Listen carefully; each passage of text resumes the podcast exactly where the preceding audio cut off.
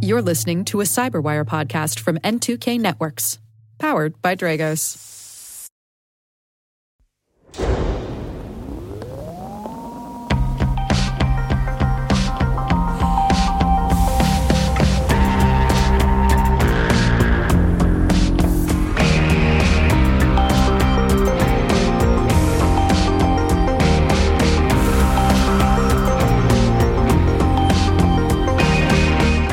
It's June 14th, 2023, and you're listening to Control Loop.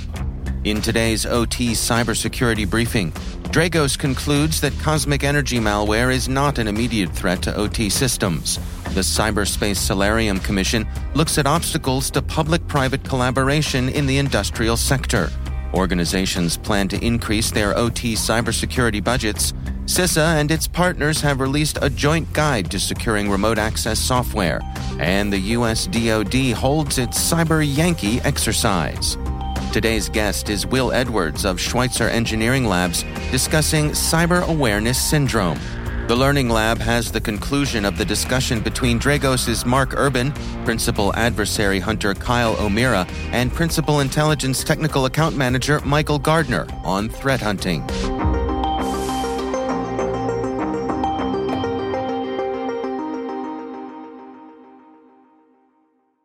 Researchers at Mandiant last May announced their discovery of new malware that appeared it may have been designed to disrupt electrical distribution and associated critical infrastructure. Mandiant, which called the malware Cosmic Energy, was cautious in its assessment.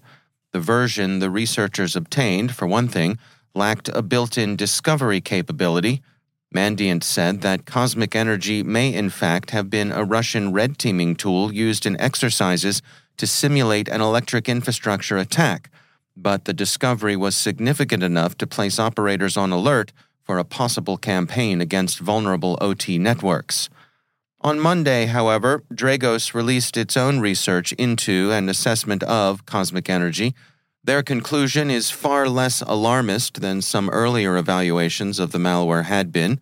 Cosmic energy is not, they've determined, related to either Industroyer or Crash Override the researchers say. After analyzing cosmic energy, Dragos concluded that it is not an immediate risk to OT environments. The primary purpose of cosmic energy appears to have been for training scenarios rather than for deployment in real world environments. There is currently no evidence to suggest that an adversary is actively deploying cosmic energy. So, in this case at least, caution was prudent but the initial concerns the discovery aroused seem to have been overblown. A Cyberspace Solarium Commission 2.0 report has found that the North American Electric Reliability Corporation's role in the Electricity Information Sharing and Analysis Center can discourage organizations from sharing information with the EISAC, Utility Dive reports. The CSC states our interviewees relayed that because the EISAC is located within NERC, which in turn is subject to oversight by FERC, in house counsels on occasion advise electricity companies not to share certain information with the ISAC for liability reasons. This is an obstacle without an obvious solution. Removing the EISAC from NERC would likely strip it of key funding and relationships central to the services it provides the sector. The CSC concludes that the Biden administration should make the following updates to the Presidential Policy Directive 21. First, clearly identify strategic changes, assign responsibilities, and ensure accountability for routine updates of key strategic documents, clarify CISA's roles and responsibilities as National Risk Management Agency, resolve questions around the organization and designation of critical infrastructure sectors and assigned SRMAs provide guidance on SRMA organization and operation, and facilitate accountability. These measures apply particularly to the protection of critical infrastructure, and that class includes, of course, those that use OT. 12 of the 16 sectors identified as critical infrastructure fall into that category. Palo Alto Networks Unit 42 has published a study finding that between 2021 and 2022, the average number of attacks experienced per customer in the manufacturing, utilities, and energy industry increased by 238%. The researchers state these industries face a wide range of security threats, including malware, ransomware, physical attacks, supply chain attacks, and vulnerability exploits. A report from DNV has found that the energy industry is increasing its investment in cybersecurity. 59% of energy professionals told DNV that their organization had increased spending on cybersecurity in 2023 compared to last year. 64% of respondents agreed that their organization's infrastructure is now more vulnerable to cyber threats than ever and say that their focus on cybersecurity has intensified as a result of geopolitical tensions. Despite this increased investment, only 42% of respondents believe their organization is spending enough on cybersecurity, and only 36% are confident their organization has made sufficient investments in securing their operational technology. Just under half of energy professionals believe that regulation is the most likely factor that will lead to increased spending on cybersecurity. A separate survey by Otorio found similar results, with 78% of respondents saying their organizations plan to increase their OT cybersecurity budgets this year. The researchers state that organizations that plan to increase their OT security budget will increase it by an average of 29%. Additionally, 85% of organizations actively and automatically track compliance with industry regulations and standards. CISA, the FBI, the MSISAC, and the Israeli National Cyber Directorate have released a joint guide to securing remote access software. The guide centers around detecting and preventing the use of legitimate remote access software and common exploits that could be used against an organization. One of the particular concerns about this software is that it is used in normal IT tasks. This allows the remote access tools to be exploited by threat actors who typically remain undetected by antivirus tools or by endpoint detection and response defenses. Abusing remote access software doesn't require a threat actor to create a new capability. CISA explained in the guide remote access software enables cyber threat actors to avoid using or developing custom malware such as remote access Trojans. The way remote access products are legitimately used by network administrators is similar to how malicious rats are used by threat actors. The guide recommends, among other things, that organizations create a baseline of their normal activity and begin monitoring for unusual spikes that could indicate a compromise. For prevention and mitigation of this threat, the guide strongly encourages organizations to implement zero trust solutions whenever and wherever possible, adding safeguards that prevent users from accessing a large number of machines in a short amount of time can also mitigate risks.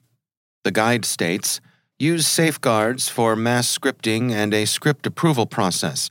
For example, if an account attempts to push commands to 10 or more devices within an hour, re trigger security protocols such as multi factor authentication, to ensure the source is legitimate. Some of the more consequential attacks against OT systems have originated in pivots from business systems, and so industrial operators would do well to attend to potential risks in remote access software. The U.S. Department of Defense last month held its Cyber Yankee exercise. The training event simulated a cyber attack against public utilities. A press release from the Marines explains that the goal of Cyber Yankee is to train military cyber operators, local, state, and federal level government officials, and private companies how to defend themselves from a cyber attack. U.S. Army Lieutenant Colonel Tim Hunt, Deputy Director of Cyber Yankee and full time guardsman with the Massachusetts National Guard, stated the fact we exercise with cyber professionals from the private sector and utility companies, we practice like we fight. So, if there were something where we needed to get activated already knowing those people, already having relationships, it goes a long way getting soldiers and airmen into action and helping provide and support a response, take care of something that's affecting the citizens of the region.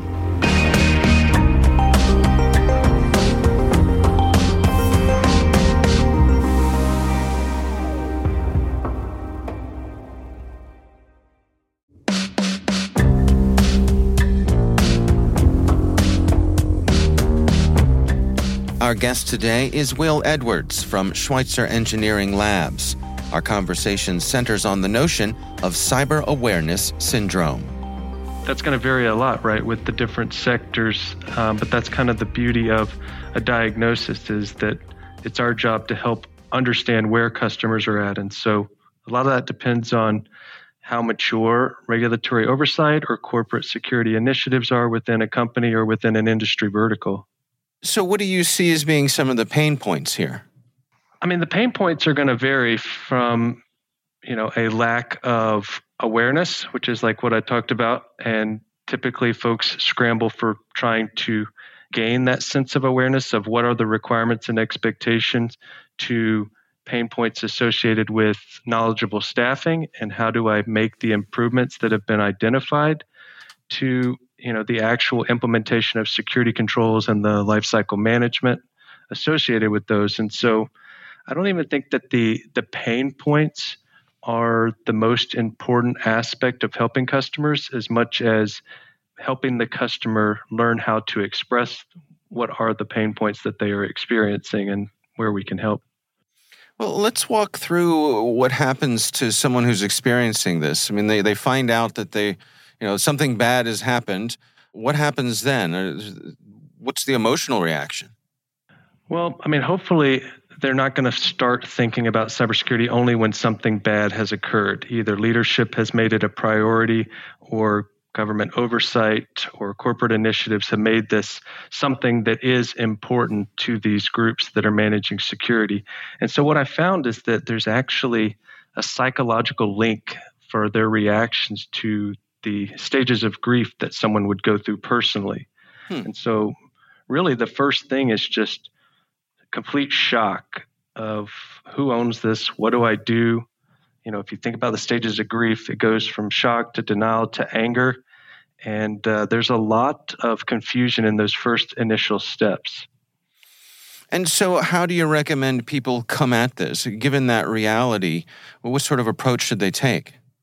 Well, I'll tell you what I've seen happen. And, you know, I think that if you think about in terms of being agile and trying to improve quickly, the first reaction that I typically see is a really wide net approach where the human nature, for some reason, people want to solve problems with technology. So there oftentimes is an acquisition of technology that is improving security in some aspect. Then oftentimes there's an outreach to consultants for expert counsel and advice or acceleration of things like policy and procedure development. Some people want to immediately defer, and so they look for insurance, you know, just to defer some of that risk. And then other people immediately start investing in what is the actual appropriate staffing that's going to be necessary to achieve the objectives we're looking for. And are they successful with this approach? Are there any parts that work better than others? There's a lot of success. I'm a big fan of the idea that you can have micro wins with everything that you do. Hmm. But typically, what I see is that out of that first round of a wide net approach, they achieve something I call paperwork glory, hmm. where you can have a lot of results, metrics, policies, and procedures, um, a lot of material such that you can feel like you've achieved something really meaningful because a lot of people want to achieve security quickly. I mean, right? Security can't wait. Adversaries don't just sit on the sideline while you get prepared. And so oftentimes there's this false sense of success through we have all our paperwork organized. It reminds me of that old saying, you know, never confuse activity with progress, right? I imagine someone sitting there with a big pile of paperwork, as you describe, and saying, look at all we've done here. But I, I guess that doesn't necessarily um, lead to a good outcome. Let's move on and talk about some of the successes here. I, I know you described something as being a, a potential umbrella of IT success. What do you mean there? Right. So many of the organizations we work with, when they see that there's a shortage of staffing, will lean on the corporate security or IT security resources that exist. And so when the CISO looks at the success of the organization, oftentimes the IT group can point to things like group policies and endpoint protection that achieve a high level of coverage and check a lot of the boxes from a corporate IT security perspective. And so initial reports will be presented as we are really secure. We have a lot of things uh, in a good spot, but really they're always being viewed from the perspective of what have we done on the IT side or the information technology side. And when you get to the industrial control systems or the OT networks, oftentimes that is something that isn't measured and therefore oftentimes isn't accurately reported. I know there's an analogy you like to use with uh, the popular uh, movie that I think most of us know. Yeah, this is not my uh, this is not my analogy, but I did uh, fun, uh, run into a wise uh, cybersecurity director who was at least honest, and he he compared it to the Lion King with everything the light touches is secure, but that shadowy area, that is OT cybersecurity, and you should never go there. I love it. I love it. Uh, it's a good one. What about the CISO themselves? I mean, as as you say, are are they looking at this with clear eyes? I do believe there is a like again a psychological bias towards having a clouded perspective. It is I've met with many CISOs, and initially when cybersecurity encompasses OT, the CISO is typically from an IT background and is typically dependent on OT experts providing updates. And for some reason, there's a human nature expectation that you don't want to present bad results or lack of progress.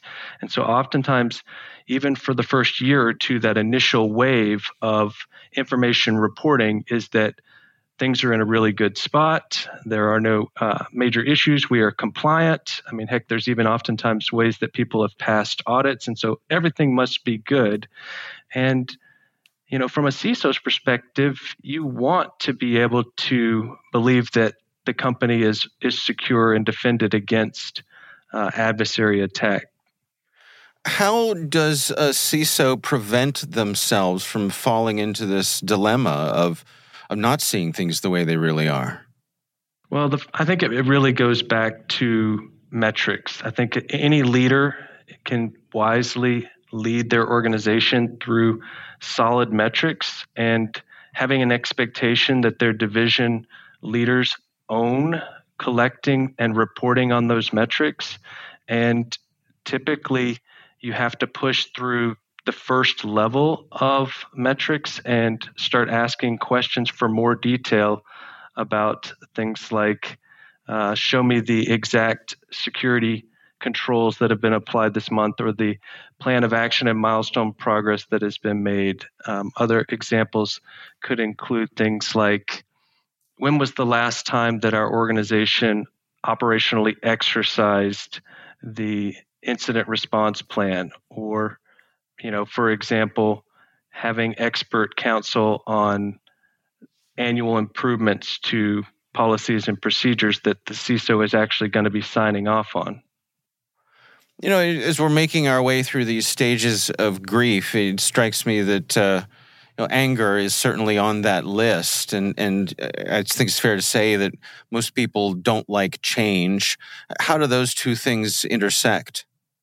Yeah, there's a lot of evidence that this is an initial hurdle that you have to push through. And again, I'm really emphasizing that cybersecurity is an organizational success effort. And so what we see is that the first security control that impacts the workflow associated with how field technicians or engineers are used to doing things is met with a lot of frustration or anger, if you will. Um, similarly, if there's an appeared delay in project schedule due to cybersecurity, then oftentimes we'll say people will say, well, if you want this project to be done on time, we can't do all of that security. But you know, if you were to compare that to safety, there's a cultural expectation that you would never neglect safety aspects of a project. Similarly, with cost, you know, people have a hard time bundling the cost associated with security for what was originally viewed as maybe an independent project for protection or automation. And then, lastly, unfortunately, human nature is such that as progress is being made, resistance will show up in the form of workarounds where people will start using secondary devices, people will start disabling administrative controls. Firewall exceptions will be added and forgotten to be removed. And so you you end up kind of taking two steps forward and one one back in that situation.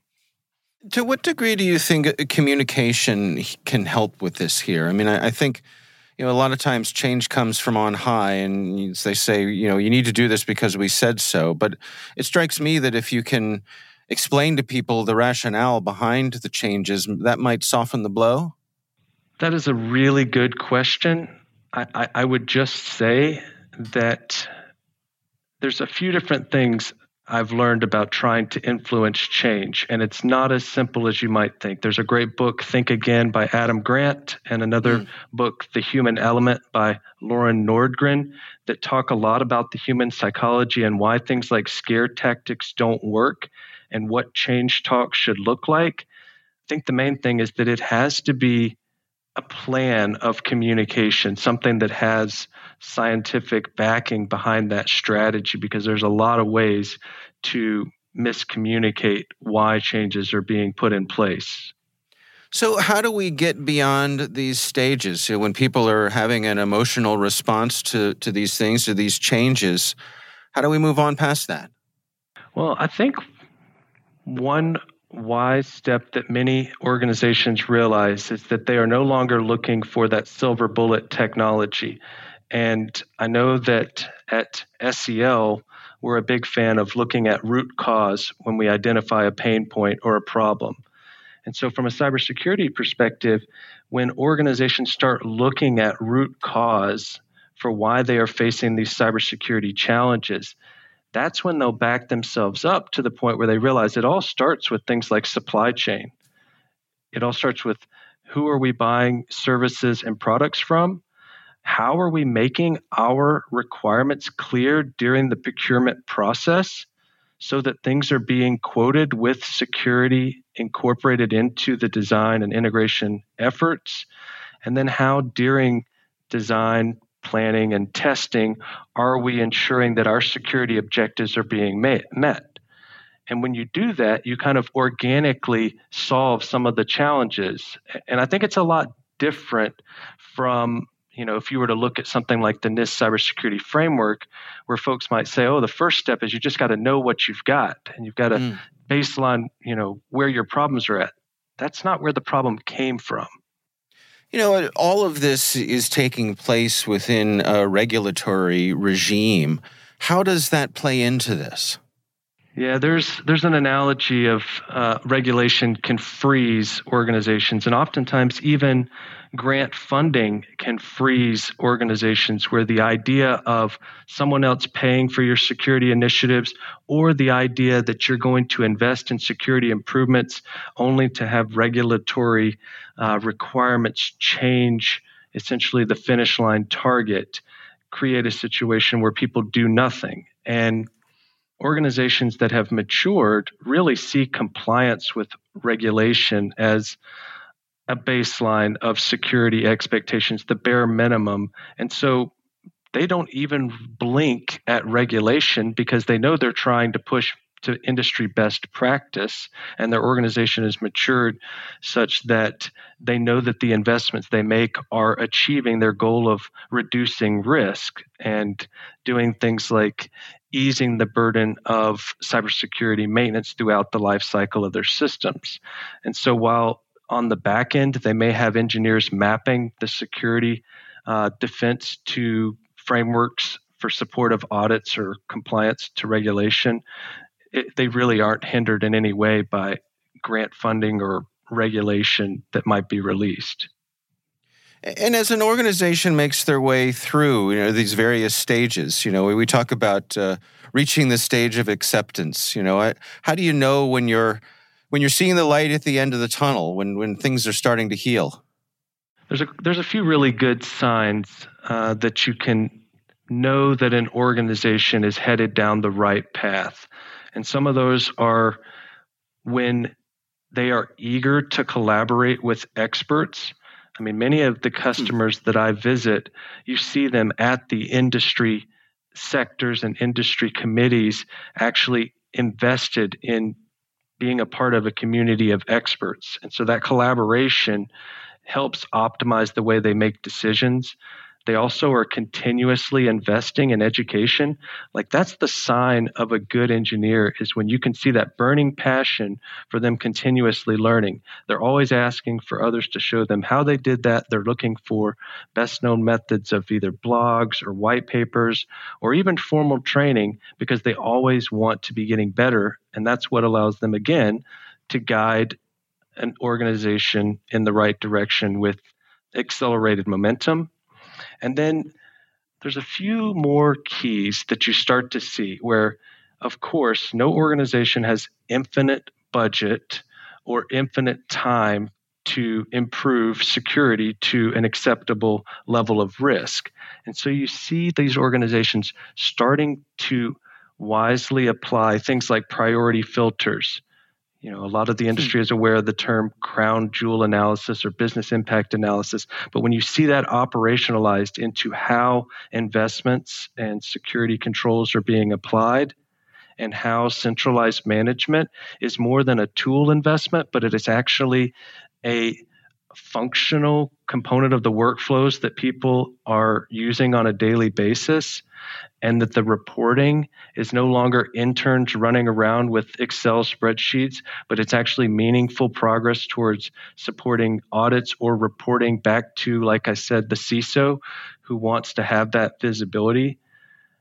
And then ultimately, because of their maturity, they end up seeing the value in purpose built solutions from vendors.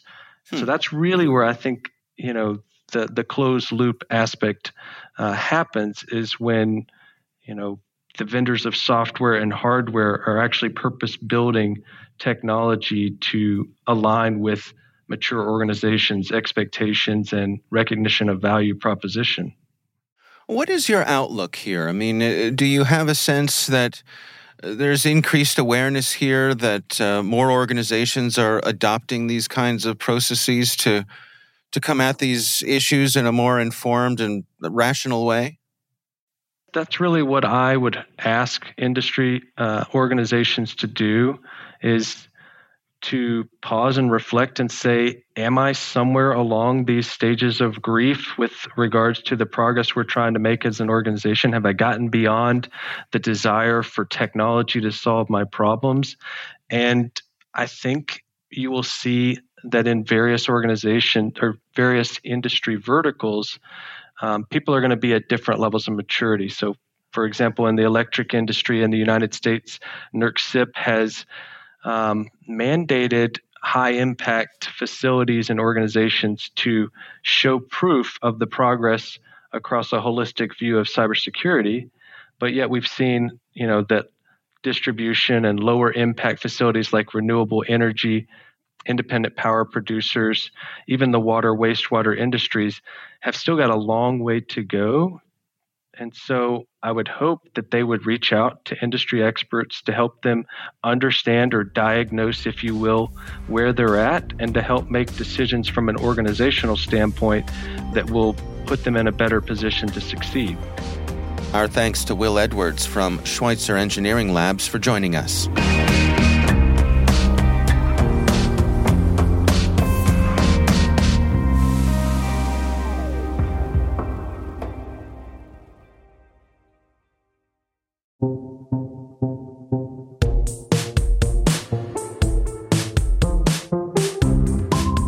Back in the Learning Lab, we have the conclusion of the discussion between Dragos' Mark Urban, Principal Adversary Hunter Kyle O'Meara, and Principal Intelligence Technical Account Manager Michael Gardner. They're talking threat hunting. Hi, Mark Gardman once again with uh, an episode of Learning Lab here on Control Loop. And we're going to focus on threat hunting.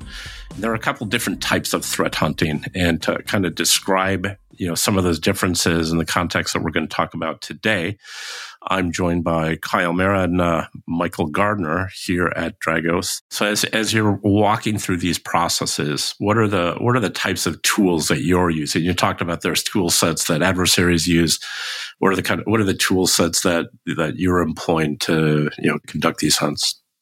Well, I mean, you typically don't talk about your, your explicit sources, but I'll, I mean, I could highlight. I mean, you're looking, you're having, you know, um, you have tools that you know look at network data um, look at different, like give you sort of um, the insight to what an IP like, of a specific IP address, the insight to specific domain tools. You have tools that give you specific insight to pieces of malware or just files themselves. Um, you have tools that give you specific insight to that do a collection of scanning data that you can verify and, and look through and, and, and leverage the IP addresses and domains that you have to compare against that. Um, you have tools that collect different vulnerability type data and you can understand that and pivot into that and, you know, what, what, what's the landscape of that vulnerabilities across the internet and things like that. So there's, for every different IOC, there is a company that has correlated all that data together to and package that up to, and sells that for different threat analysts, you know, hunters, researchers across all industries, whether it's inside or outside um, threat hunting, to help you deduce what type of uh, help you know build the case and help you understand what that IOC is, and is this something that you can uh, you know use to help solve your threat hunt?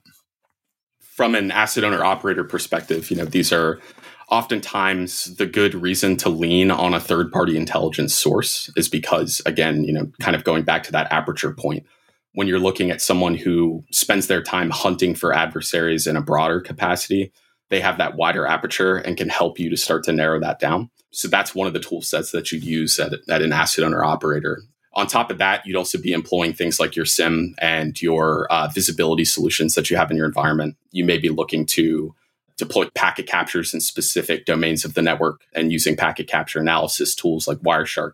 If you actually identify something in your threat hunt, you know, you may have a threat hunter that also has some forensic capabilities. So they may be using some forensic tools to take a look at files or, or malicious code that was identified in an environment, all sort of things like that.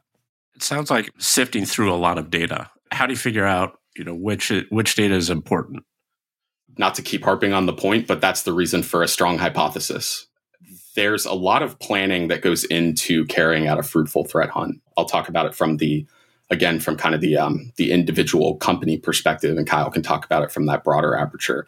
You know, when you're talking about, let's again say, kind of a medium to large sized oil and gas company or, or manufacturer, you know, you may have hundreds of thousands of endpoints in your entire network. You may have distributed sites in the OT realm so you really can't have a fruitful threat hunt by just looking in that full solid domain, right? You can't look at the entire the entirety of the log sources that you have in your environment and expect to identify the, you know, the adversary lurking there. So that's where you want to lean on that hypothesis development again. Looking at a specific adversary or a specific threat or a specific tactic or technique and identifying where that would be leveraged to the most gain for an adversary once you have kind of that assessment, you can start to narrow down where that is relevant in your environment and take a look at those log sources specifically, really, again, starting to narrow that aperture and make it more likely that you'll actually identify something in the timeline you've laid out for a hunt. I think from like you know the other angle too is you know I think the analogy I was just thinking about is that we just don't use one tool when I'm looking at an IP address. I'm using multiple different tools to look at that, and I think a good analogy is like there's two sides to every story. The truth lies in the middle. So I don't believe in one just you know third party source. I take a different couple. I see what each are saying. Sometimes there's a little nuances of each because maybe when they collected the data, when they got the data themselves, and things like that. So you kind of make many hypotheses of what's going on of your data set when you're looking at different your when you're leveraging different tools. And then you know you take that truth that you believe is a, you know and you slap an assessment on that. And then you use that sort of to um, keep driving on you know to answer your hypothesis. Gotcha. So so hypothesis helps keep you focused and not stray too far off course. And, you know, and, and as you're focusing and you come across a piece of information, then you're, you're, using a number of tools to, to gather context. And then you're synthesizing the kind of conclusions around that particular item that you're looking at. Okay. So a little bit of science and a little bit of art, which is why you want people doing it, you know, uh, with with a history, not only doing it but doing it in the specific domain of you know grids and manufacturing plants and pipelines and water systems, etc. Let's move to what's the outcome of a threat hunt. You know, talked a lot about the, the the intel sources, the process, kind of the some of the art and science involved with managing that process. What's what's the outcome that you're looking for? What's a good outcome? What's a bad outcome maybe as part of that sort of what my outcome from a, like a, a, threat hunter standpoint you know the ultimate goal um, here at dragos is to produce content for our customers you know on the intel team as well as then what kind of detection ideations or detections can i share over to our detection team to get them into the platform right? So there's kind of those you know two angles. Based on my hypothesis and my hunt and my conclusions and some assessments I, you know, I put together a report that I put out, and that report might have a lot. It might be very tactical, which typically a lot of times it is. So it has you know the TTPs, the attack vectors, the IOCs associated with some type of you know incident or cluster or that the threat group is doing. Um, it might be operational, um, a little more sort of digging into that part, or it might be strategic level. I haven't touched much of that type of uh, reporting, but we have those all different types of reporting that is you know simply those type of threat intelligence type reporting. But and then that just goes out to our customers, and they, uh, you know, I'll pivot over to Michael to how they get that into their hands and what they do with that. Yeah, thanks, Kyle. And I think that uh, I think that the ways that you would leverage intel reporting from a third party source like Dragos are in many ways very similar to what you'd sort of follow up a threat hunt with internally. So I kind of want to start with one point that I really like to make. I think that there's a huge misnomer when we talk about threat hunting where people kind of think that a successful threat hunt means you found an adversary you've identified malicious activity and now you've kicked off an incident response. Obviously, that's successful in its own way where you're improving security posture by hopefully eradicating an adversary. But I don't think that's entirely true because just carrying out the threat hunt is something that can lead to successes and other types of wins from a security posture perspective. So Kyle touched on um, kind of the tactical. So Maybe that's developing um, specific indicators of compromise or ingesting them from a third party source and leveraging those for threat detection. It might also be kind of uh, identifying new tactics, techniques, or procedures that you don't maintain the ability to detect in your environment. And that kind of moves you into those operational wins. So, building detections in your environment. One big thing that may happen for a threat hunter at an individual organization is they may identify a gap in log sources or a report that Kyle or someone from our Intel team may have wrote may have pointed them to a specific domain that they know exists in their OT environment. They know they have no visibility into that environment. Also, might help you to streamline processes for future hunts and help you um, uh, sort of narrow down the way that you develop those hypotheses and carry out a hunt in more quicker succession so that you're able to be more efficient. And then uh, again, Kyle touched on strategic points, but I think some of the strategic wins that come out of threat hunting and that come out of intelligence reporting are, are really key, especially when we're talking about OT. And so many organizations are, are moving along the, the maturity curve and improving their security posture in OT. So that's kind of providing analysis to strategic stakeholders like executive leaders and various security leaders, also business leaders that sort of own the environments that you are hunting in again highlighting those gaps highlighting the feasibility of some sort of malicious activity um, being employed in an environment like that and talking about what mitigative actions need to be taken in order to prevent that can help sort of lead to that continuous strategic security posture improvement. Good info and i wanted to click backwards to something kyle said. You said you kind of had two outputs kyle. One was content and that's for the subscribers of the Dragos Worldview Intelligence Service, right? That you provide reports that give that tactical, operational, and strategic level intelligence for OT delivered through that. And the other thing you said is, you know, to feed the detections. And I assume you're talking about how that intel is used by the Dragos software platform and technology platform because we, you know, that platform sits on the network and it's monitoring traffic and that fires off the detections when the intelligence that you created that's then compiled into software code that then fires off a detection to tell a Dragos customer if they've got something that looks like a threat in their environment. Is that a fair description? 100%. You nailed it right there. Talk a little bit more about worldview. And Michael, I know you kind of really focus in this area those are reports that customers consume, uh, including IOC feeds and other TTP feeds that can feed into their intelligence. Just talk a little bit about how that manifests. What would a an electrical utility, a manufacturing you know company, how would they see and consume that type of information? Yeah, yeah, one hundred percent. So I I've, I feel like uh, we could play a drinking game off of my use of the word aperture. But again, Kyle's got that really, really wide scope. Um, he's focusing on actors and techniques and, and tool sets that are focused on operational environments and industrial organizations. So you as a asset owner operator with, you know, more specific focus can begin to digest that reporting that's coming out of a source like Worldview to first off understand what the capabilities are in operational environments overall. I kind of like to think of it as layered threat landscapes. So you have kind of the the overall ICS threat landscape. And there's a lot of commonalities in technologies and processes, um, regardless of if you're talking about an electric utility or a water utility or a um, aviation manufacturer. There's always going to be similar processes there. There's also a lot of differences. So that's why the threat landscape starts to kind of shift down. Then you can start to develop an understanding of the threat landscape for your industry vertical specifically. So, beyond just understanding the capabilities of adversaries in ICS overall, you start to understand what the capability is for, or what the capabilities and intent of adversaries are in electric. And then you can start to kind of break that down by geographic region as well. By ingesting all of that information, you start to understand what your threat landscape actually is and compare that against your specific threat surface. So, what technologies are used in your environment that are similar to ones that were targeted by an adversary in the past?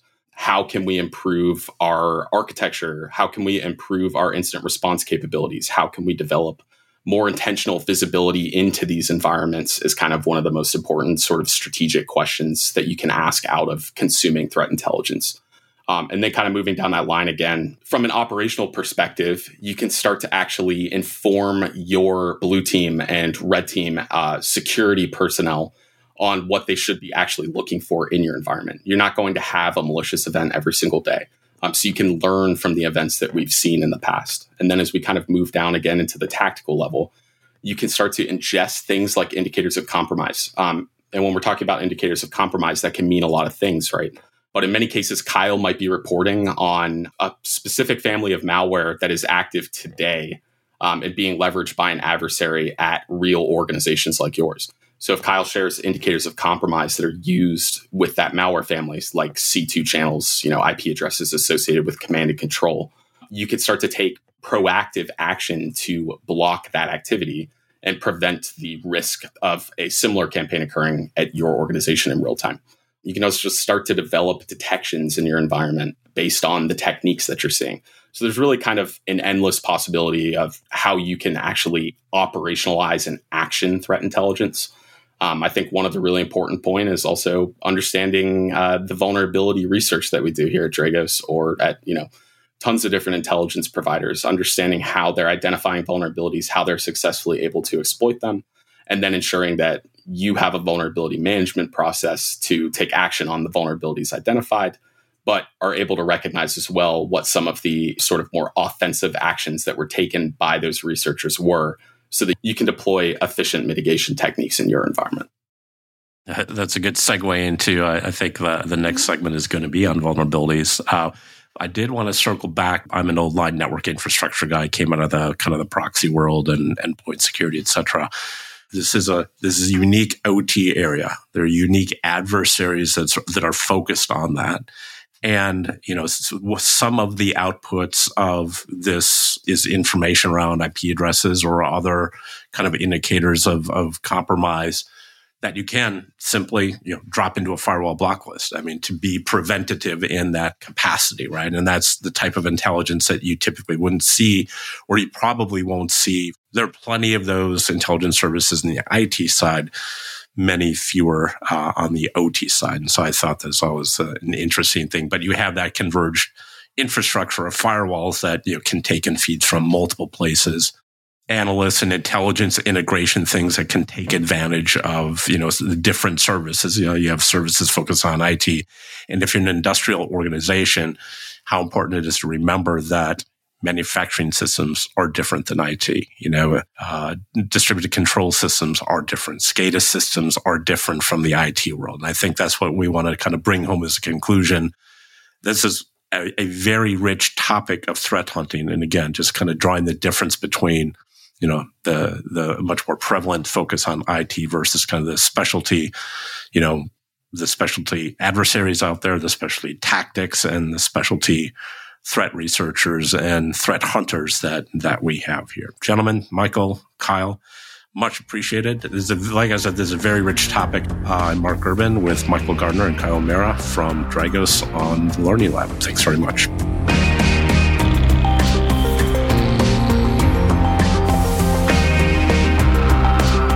And that's Control Loop, brought to you by the Cyberwire and powered by Dragos. For links to all of today's stories, check out our show notes at thecyberwire.com. Sound design for this show is done by Elliot Peltzman, with mixing by Trey Hester. Our senior producer is Jennifer Eiben. The script was written by Tim Nodar. Our Dragos producers are Joanne Rosh and Mark Urban. Our executive editor is Peter Kilpe, and I'm Dave Bittner. Thanks for listening. We'll see you back here next time.